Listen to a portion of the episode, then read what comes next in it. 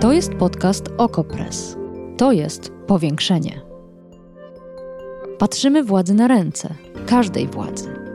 Obserwujemy politykę i życie społeczne. Ustalamy fakty, komentujemy wydarzenia i przede wszystkim rozmawiamy z Wami i z naszymi gośćmi. Zapraszam, Agata Kowalska.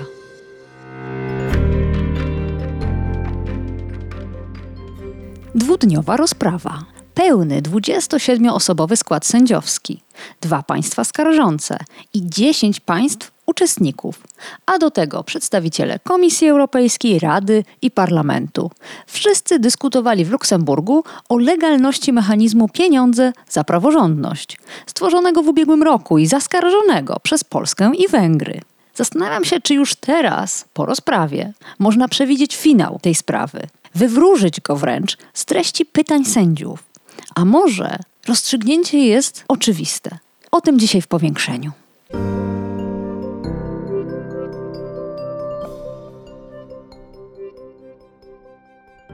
A naszym gościem jest pan Patryk Wachowiec, analityk prawny, współtwórca projektu Rule of Law Poland wraz z Anną Wójcik, znaną państwu z Okopres. Dzień dobry.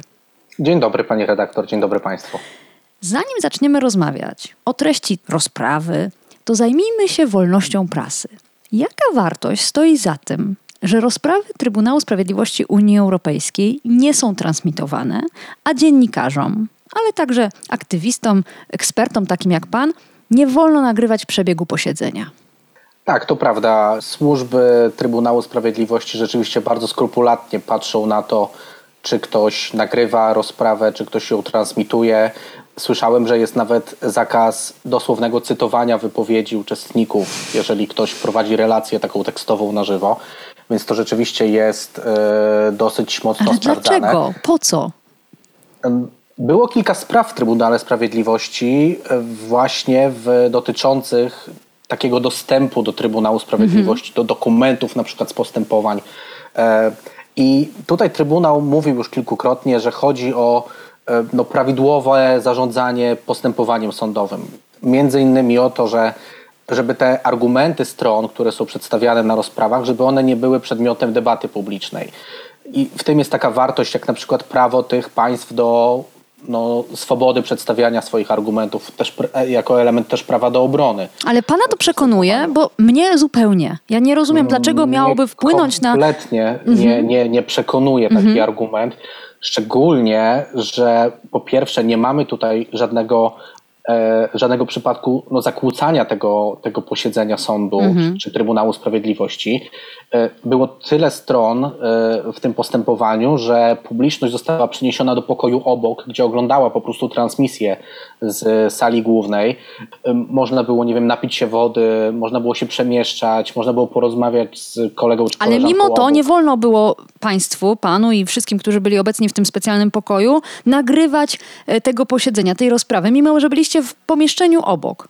Tak, tak. To było bardzo dziwne i e, ja też wyraziłem już sw- swój pogląd pierwszego dnia rozprawy, że no to jest jednak moim zdaniem negatywny mm, aspekt całego postępowania, no i co wpływa też na, mm, no na postrzeganie samego Trybunału Sprawiedliwości. Może być tak, że obywatele Unii Europejskiej będą widziały tę instytucję jako taką odizolowaną Tak, i zamkniętą. Tak, ale też jako dziennikarka powiem, że y, taka, takie postępowanie nie, ut, nie, nie utnie debaty publicznej. Wciąż będziemy dyskutować o Trybunale, tak jak teraz ja z panem, ale na podstawie wyrwanych z kontekstu cytatów, albo e, źle przetłumaczonych, albo właśnie uciętych, albo napisanych własnymi słowami. Nie wiem, przypuszczam. A to dlatego, że nie mamy możliwości przesłuchania nagrania, wybrania fragmentów, zacytowania ich w pełni. W związku z tym Trybunał działa wbrew swojemu najlepszemu in- interesowi. Mam nadzieję, że to dotrze aż do samego Luksemburga.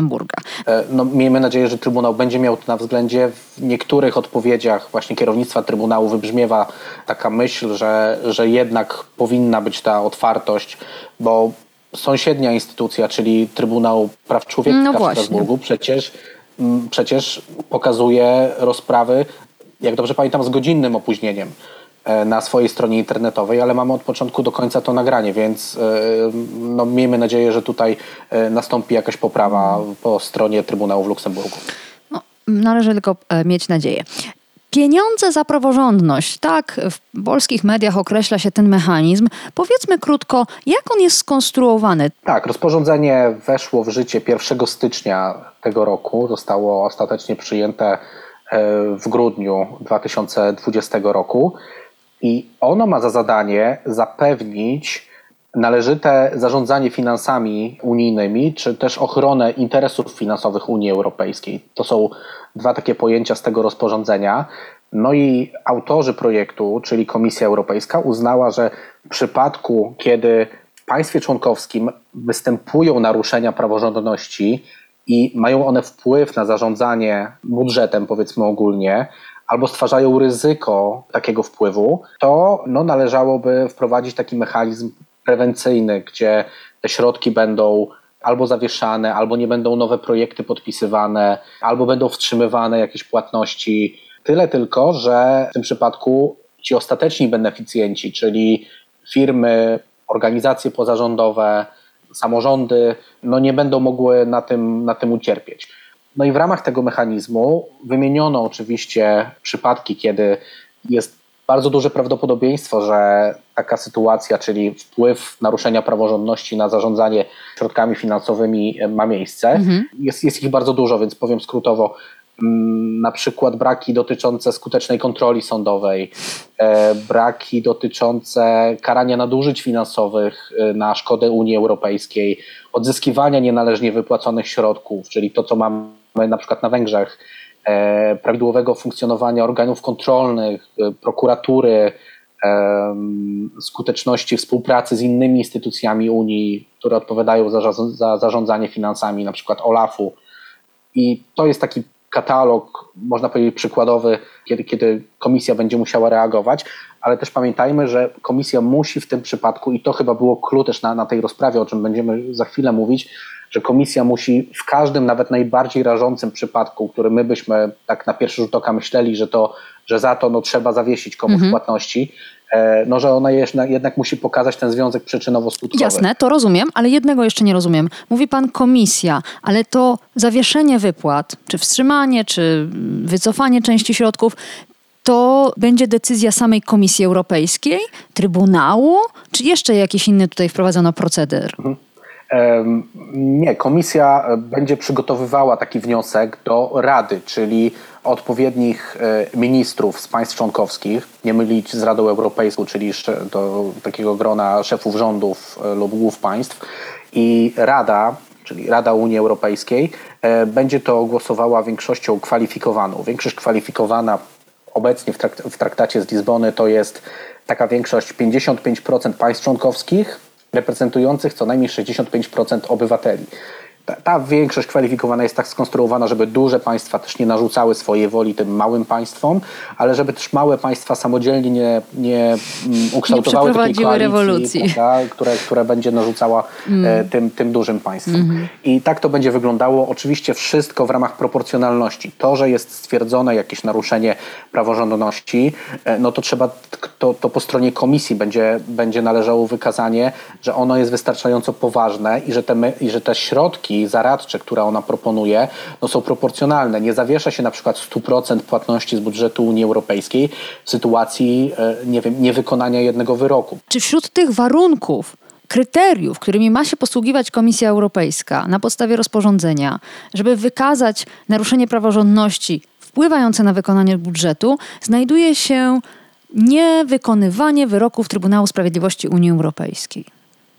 Tak, o tym była zresztą umowa na rozprawie i e, wprost został przedstawiciel, została przedstawicielka komisji e, zapytana o tę kwestię i potwierdziła, że i zarówno niewykonywanie wyroków Trybunału Sprawiedliwości, jak i wyroków sądów krajowych e, stanowi zresztą samo w sobie poważne naruszenie praworządności, przy czym tutaj komisja mówi, że nie będzie takiego automatyzmu. To, że mhm. jest jakiś wyrok niewykonany, to jeszcze nie przesądza o tym, że e, dojdzie do e, mówmy kolokwialnie, zawieszenia. To użyjmy przykładu. E, mamy teraz niewykonane postanowienie CUE w sprawie Izby Dyscyplinarnej. Czy da się połączyć ją, ten system dyscyplinujący sędziów, bezpośrednio z wykonywaniem budżetu, czyli wydawaniem środków unijnych? Czy to jest za daleki strzał?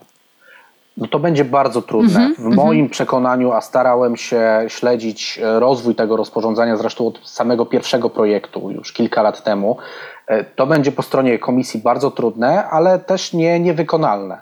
E, sam fakt niewykonywania wyroku jakiegokolwiek, jak już wspominałem, jest w przekonaniu komisji, czy też w moim przekonaniu, e, bardzo poważnym naruszeniem e, zasad państwa prawnego. Tylko też pamiętajmy, że wyrok wyrokowi jest nierówny. To tak jak polskie władze mówią, że a przecież Grecja czy Włochy nie wykonały tam kilkunastu wyroków Trybunału Sprawiedliwości, tylko znajmy różnicę. Tam wyroki dotyczyły dyrektywy śmieciowej, E, zarządzania odpadami właśnie e, dotyczące zarządzania akwen, akwenami na przykład. No tak, to tak dalej, też ważne tak kwestie, ale nie tak ważne jak e, praworządność. No dokładnie. Pani redaktor trochę się uśmiecha oczywiście, ale tak, tak przynajmniej słyszę, ale no znajmy, znajmy proporcje. Mm -hmm, no, -hmm. nie, sytuacja, w której wyrok E, obejmuje tak naprawdę całe sądownictwo, bo Izba Dyscyplinarna wpływa na całe sądownictwo, no jest, to jest inny ciężar gatunkowy niż nieimplementowanie dyrektywy ja, śmieciowej. Ja pytam o to i tutaj bym zawiesiła to pytanie w powietrzu. Y, na ile ten mechanizm jest, będzie, okaże się równie nieskuteczny jak artykuł 7, tylko z innych przyczyn, że po prostu bardzo trudno będzie wykazać, że naruszanie niezależności sądów, deptanie niezawisłości sędziowskiej, że to jest bezpośrednie zagrożenie dla wykonywania budżetu. Ale zawieźmy to pytanie w powietrzu i przyjrzymy się temu, jak skarżyły się na ten mechanizm Polska i Węgry. Czy stawiały jednakowe zarzuty i jakie one były treści? Oczywiście każde państwo przygotowało swoją własną skargę. Liczba zarzutów też jest inna, ale je można sprowadzić tak naprawdę do czterech takich kwestii. I tutaj jest ta zbieżność w moim przekonaniu. Pierwsza to jest niewłaściwa podstawa prawna przyjęta przez Komisję do właśnie tego rozporządzenia. Mamy artykuł 322 Traktatu o funkcjonowaniu Unii Europejskiej, który ogólnie mówi o tym, że Parlament Europejski i Rada przyjmują zasady dotyczące uchwalania i wykonywania budżetu oraz kontrolowania rachunków. I na tej podstawie prawnej Komisja Europejska uznała, że taki mechanizm warunkowości można wprowadzić. Polska i Węgry to kontestowały, twierdząc, że ta, ta, ta kontrola z punktu widzenia przestrzegania praworządności nie mieści się w ramach e, na przykład wykonywania e, budżetu. Mhm. Mm, kolejny argument to, o czym pani redaktor mówiła, właśnie próba obejścia, zdaniem Polski i Węgier, procedury z artykułu 7 E, traktatu Unii Europejskiej. Oba państwa twierdzą, że wartości unijne, takie jak na przykład praworządność, mogą być chronione e, czy, czy mogą być egzekwowane tylko w procedurze z artykułu 7 e, a nie w jakiejkolwiek innej procedurze. I tutaj to jest ten drugi argument. Trzeci argument to naruszenie zasady pewności prawa. Polska i Węgry twierdzą, że praworządność jest konceptem na tyle niezdefiniowanym, podlegającym interpretacji e, tak naprawdę e, na bieżąco przez Trybunał Sprawiedliwości, że te państwa, e, te państwa albo wszystkie państwa Unii Europejskiej tak naprawdę mhm. nie będą wiedziały, kiedy ta komisja będzie mogła ten mhm. mechanizm aktywować. One nie będą świadome tego, czy, czy popełniają to, przestępstwo. Tak, mhm. tak jest. Niepewność I prawa. Wiele, I mhm. wiele tych nawiązań do właśnie tych zasad prawa karnego mhm. też było w czasie rozprawy. I ostatni argument, taki bardziej proceduralny, naruszenie zasady równości państw członkowskich. To, że Rada te środki, o które wnosić będzie komisja, będzie zatwierdzała większością kwalifikowaną, zdaniem Polski i Węgier oznacza no, nierówne traktowanie e, państw, gdyż w ramach, w ramach Rady, e, biorąc pod uwagę między innymi ludność, każde państwo członkowskie, na to się umówiliśmy w traktatach, ma, dysponuje tak jakby różną liczbą głosów. E, I, e, I to zdaniem mm, właśnie e, Polski i Węgier oznacza, że no tutaj niektóre państwa, te, które będą na cenzurowanym, no będą łatwo mogły być przegłosowane mm i te środki będą nałożone, a, inne państwa dysponujące na przykład większą liczbą głosów mogą te zawierać lepsze koalicje, no przegłosowywane nie będą i one pozostaną bezkarne tak naprawdę. I to są, to są te cztery argumenty, na które obie skargi się składają. Zaraz przyjrzymy się temu, czy sędziowie podnosili te zarzuty w swoich pytaniach do e, przedstawicieli mm, instytucji unijnych, ale jeszcze chciałam zapytać o tych dziesięciu uczestników. E, aż dziesięć państw członkowskich, nie wiem właśnie czy aż, czy tylko, zabrało głos w tej sprawie. Czy ta grupa jest Pana zdaniem znacząca i czy któreś z nich przychyliło się do skargi Polski i Węgier? No to jest bardzo historyczny moim zdaniem e, moment. Tak. Po pierwsze, Trybunał obradował w pełnym składzie, czyli wszyscy, wszyscy sędziowie z każdego państwa członkowskiego Unii Europejskiej, e, co się zdarza niezwykle rzadko. Ja jestem w stanie sobie może dwie takie sprawy przypomnieć, i to nawet nie w ostatnich latach, tylko w ostatnich dziesięcioleciach, więc sprawa jest moim zdaniem bardzo poważna. I też błyskawicznie, prawda? Y, zareagował Trybunał na skargę. Nie czekaliśmy tutaj. Tak, tak, tak. To było, to, to było też, czyli, czyli to potwierdza zresztą samą wagę, mhm. wagę tej sprawy, bo tak naprawdę może później o tym powiemy. O sam mechanizm warunkowości chyba tutaj też nie, też nie tylko chodzi. A no to właśnie zaraz powiemy. A co z, tymi, co z tą dziesiątką? No i właśnie, no i ta, ta dziesiątka, y, no to też ja nie pamiętam, żeby było tylu uczestników w ostatnich latach w postępowaniach przed Trybunałem Sprawiedliwości. Z jednej strony osamotniona Polska i osamotnione Węgry, więc tutaj nikt nie dołączył po stronie mhm. skarżących. Z drugiej strony ci, na których, na których e, akt prawny się skarży, oba państwa się skarżyły, czyli e, Parlament Europejski i Rada, bo one wydały ten akt. Dalej Komisja Europejska, która się przyłączyła do tej sprawy. Jeżeli mielibyśmy wymienić te 10, 10 państw, to mieliśmy e, tak naprawdę klub taki przyjaciół praworządności, to się tak chyba nazywa.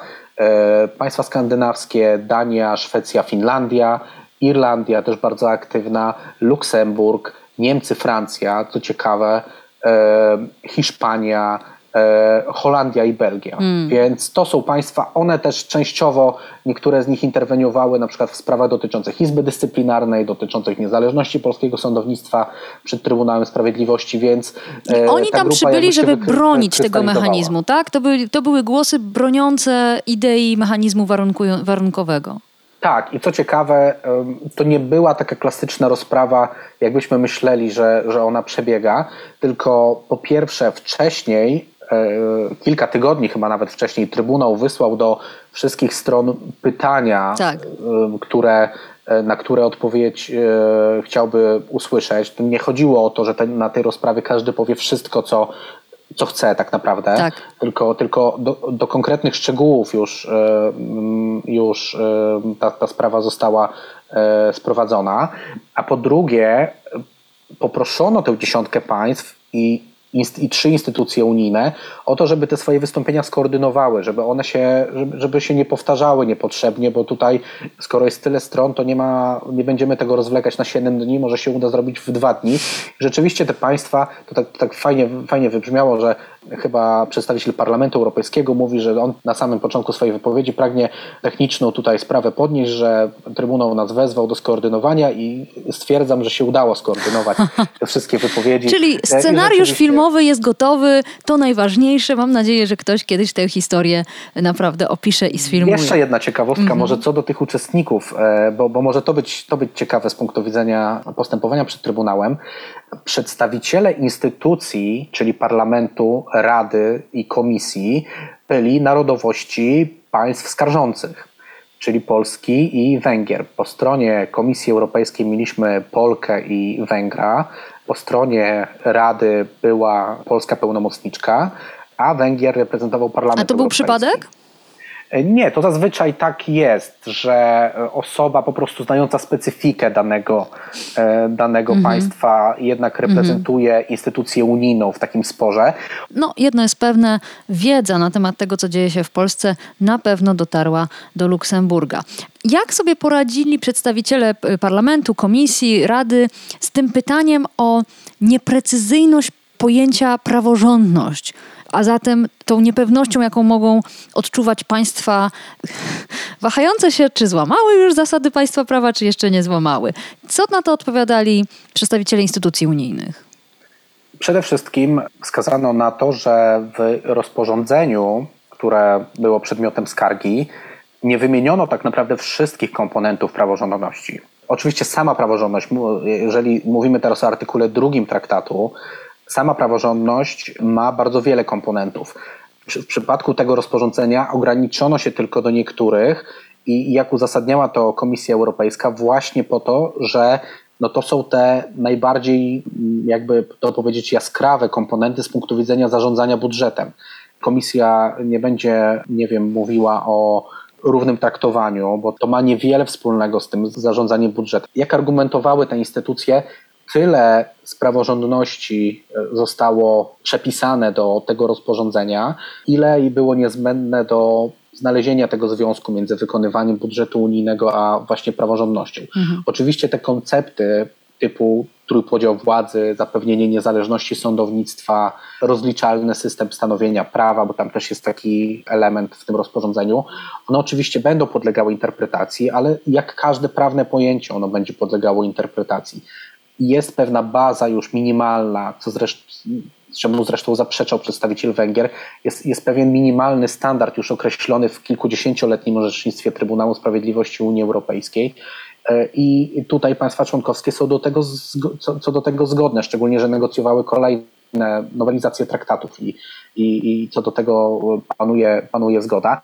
Zresztą na samym już etapie postępowania, to wskazywała komisja, komisja i tak będzie musiała przecież to wszystko udowodnić to po stronie Komisji Europejskiej będzie leżał ciężar dowodu. Po pierwsze, wskazania, jakie wartości, które elementy praworządności zostały naruszone i w jaki sposób, a po drugie, jaki jest związek tych naruszeń z wykonywaniem mm. budżetu unijnego. Więc tutaj jest ogromna praca po stronie, po stronie komisji i fakt, że to nie jest tak doprecyzowane, jak my byśmy, jak Polska i, i Węgry by oczekiwały, to tutaj ma jednak niewielkie znaczenie. No, podobnie jak na przykład przestępstwa niektóre, prawda, w kodeksie karnym, niektóre czyny no, podlegają oczywiście też interpretacji i to nie jest wada tego kodeksu, tylko to też może być zaleta, bo prawo musi jednak nadążać za rozwojem społeczeństwa, mhm. rozwojem technologicznym i tak dalej. Czy w czasie tej dwudniowej rozprawy pojawił się temat ostatniej decyzji Trybunału Julii Przyłębskiej? Chodzi oczywiście o uznaną przez ten Trybunał wyższość polskiej konstytucji nad prawem unijnym. Czy to wydarzenie pojawiło się jako argument z którejkolwiek ze stron, albo może było zawarte w którymś z pytań sędziów? Tak, ten temat się oczywiście pojawił. Może, może nie wprost, nie zawsze wprost, ale on pobrzmiewał w niektórych wypowiedziach uczestników, ale też w pytaniach sędziów, bo była oczywiście taka faza pytań sędziów. Sama Polska do tego się w ogóle nie odnosiła, natomiast przedstawiciele Danii bardzo wyraźnie, z poparciem oczywiście dla tego mechanizmu, stwierdziły, że jest on właśnie potrzebny, dlatego że na skutek wydania tej decyzji Trybunału Julii Przyłębskiej, no, praworządność w Polsce już gwarantowana być nie może. To jest dosłowny cytat tego, co można było na tej, na tej mhm. rozprawie. Ale to e, powiedział przedstawiciel jednego z państw. A zastanawiam się, na ile istotne było pytanie, e, które znalazłam to akurat w relacji Tomasza Bieleckiego w Gazecie Wyborczej, który przytacza fińskiego sędziego, E, który sprytnie zapytał, skoro Polska i Węgry twierdzą, że CUE nie może orzekać w sprawie praworządności. No to można uznać jako swoistego rodzaju streszczenie decyzji Trybunału Julii Przyłębskiej. No to co z wyrokiem w tej sprawie, w sprawie której się wszyscy spotkali e, przez te ostatnie dwa dni? Na ile można liczyć na to, że Polska i Węgry przyjmą niekorzystny wyrok? Tak, takie pytanie padło rzeczywiście od e, sędziego z Finlandii. Ono też dotyczyło uznawania w ogóle jurysdykcji Trybunału w Luksemburgu. E, zapytano przedstawicielkę Polski, przedstawiciela Węgier, e, czy państwa dają gwarancję, że niezależnie od tego, jaki ten wyrok będzie, a jeżeli będzie przede wszystkim, że jeżeli będzie na niekorzyść mhm. Polski i Węgier, czyli za tym mechanizmem warunkowości, to czy Polska i Węgry po pierwsze uznają no, właściwość Trybunału, że mógł się tym zajmować, a po drugie, czy, te, czy, czy do tych wyroków się do, dostosują. No i przedstawicielka Polski powiedziała, że, że sam fakt, że że my kierujemy skargę do Trybunału Sprawiedliwości, to on potwierdza sam w sobie, no, tak, że, my te, że my do tych wyroków będziemy się dostosowywać, no co nie znajduje potwierdzenia w rzeczywistości. Oczywiście, że tak. Powinna była powiedzieć sam fakt, że jesteśmy członkiem Unii Europejskiej potwierdza, że będziemy stosować się do wyroków, ale rozumiem, że to byłby argument na wyrost w przypadku jeszcze, Polski. Jeszcze a propos mm tych, tego rozstrzygnięcia Trybunału w Polsce, też bardzo mocno państwa takie jak Holandia i Irlandia mówiły, że motywem do tego, aby w ogóle to rozporządzenie powstało, jest to, że Komisja i instytucje unijne nie mogą tracić z pola widzenia bieżącej sytuacji w niektórych państwach członkowskich. I tutaj bezpośrednio było nawiązanie do, e, nawiązanie do sytuacji w Polsce, mhm. ale też oczywiście na Węgrzech.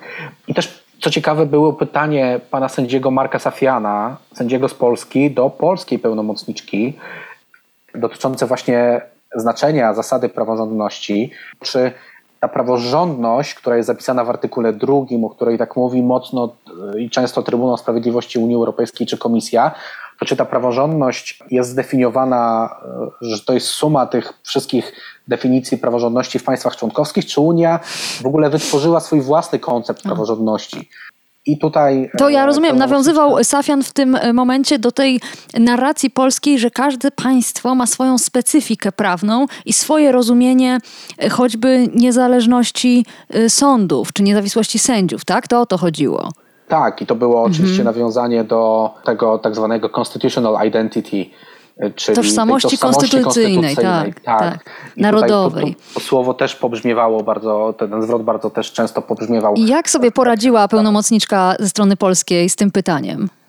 E, no ona twierdziła, że jednak ta praworządność w Unii Europejskiej to jest konglomerat tych praworządności wykutych w ramach państw członkowskich i żeby ją definiować z punktu widzenia unijnego, no to trzeba się odwoływać każdorazowo do tożsamości konstytucyjnej państw członkowskich. Czyli, że Unia przez te kilkadziesiąt lat swojego istnienia, ona jakby nie dorobiła się tego, że jest Powiedziała sama w sobie instytucją praworządną, tylko że ona jednak gdzieś jest dodatkowo praworządna, tak. bo, bo to inne państwa jest sumą, mają praworządna, a nie sama Unia. Jest tak. sumą 27.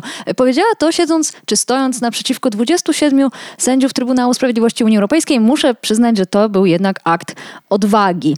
2 grudnia ma ukazać się opinia, bardzo szybko, 2 grudnia, naprawdę szybko, tak, opinia. Rzecznika Generalnego. Czy Pana zdaniem zdaniem finał jest oczywisty? Nie, moim zdaniem finał nie jest oczywisty. O.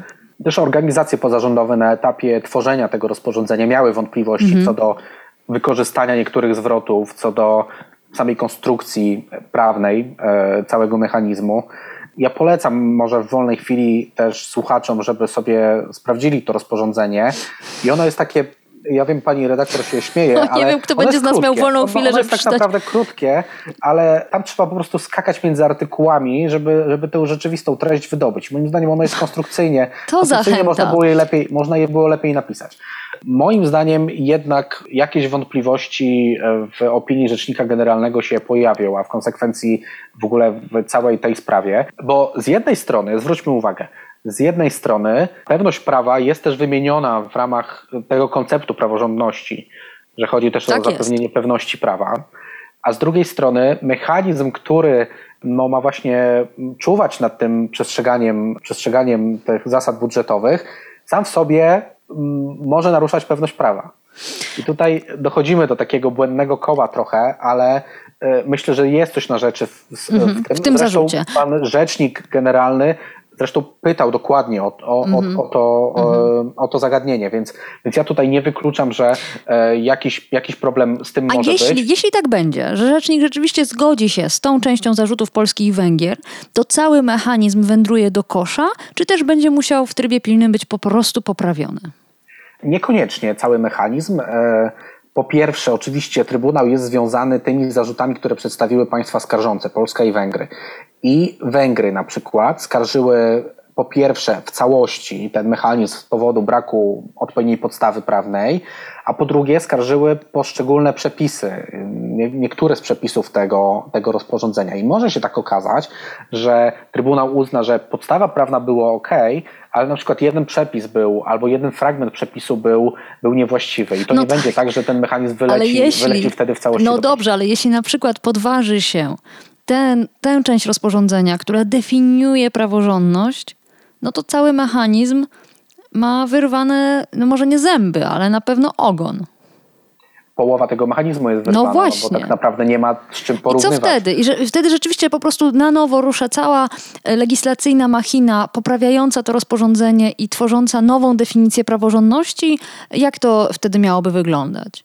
No wtedy tak, no, tra, wtedy Trybunał stwierdza, że rozporządzenie jest nieważne, a skoro jest nieważne, no to trzeba je uchwalić ewentualnie na nowo. Chociaż ja tutaj się nie spodziewam aż tak drastycznej tej, tej decyzji, szczególnie też, że pobrzmiewało to i w e, pytaniach prezesa Trybunału Sprawiedliwości i wiceprezesa i niektórych sędziów, że e, to chyba jeden z, tych głównych argumentów, że to nie, to nie jest tak, zdaniem Trybunału, że tylko w ramach artykułu 7 można te wartości unijne egzekwować, mhm. że gdyby, gdyby nie było innych mechanizmów, takiej zwykłej skargi do Trybunału, jak to robi komisja, tutaj tego mechanizmu warunkowości, e, to tak naprawdę e, te wartości byłyby, te wartości, czy ta praworządność byłaby wyizolowana i e, wyizolowana tylko do, do jednej procedury z artykułu 7, a w pozostałych e, w ogóle działaniach Unii Europejskiej, no to byłaby tak naprawdę dusza i,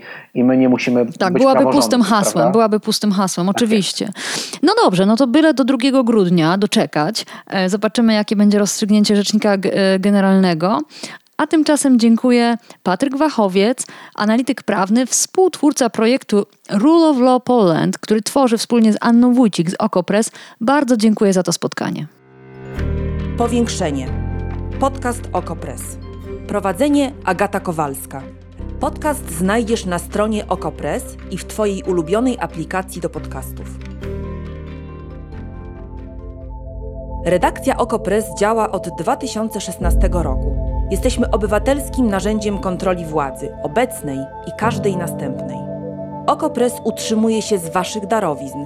Wesprzyj nas, byśmy mogli działać dalej.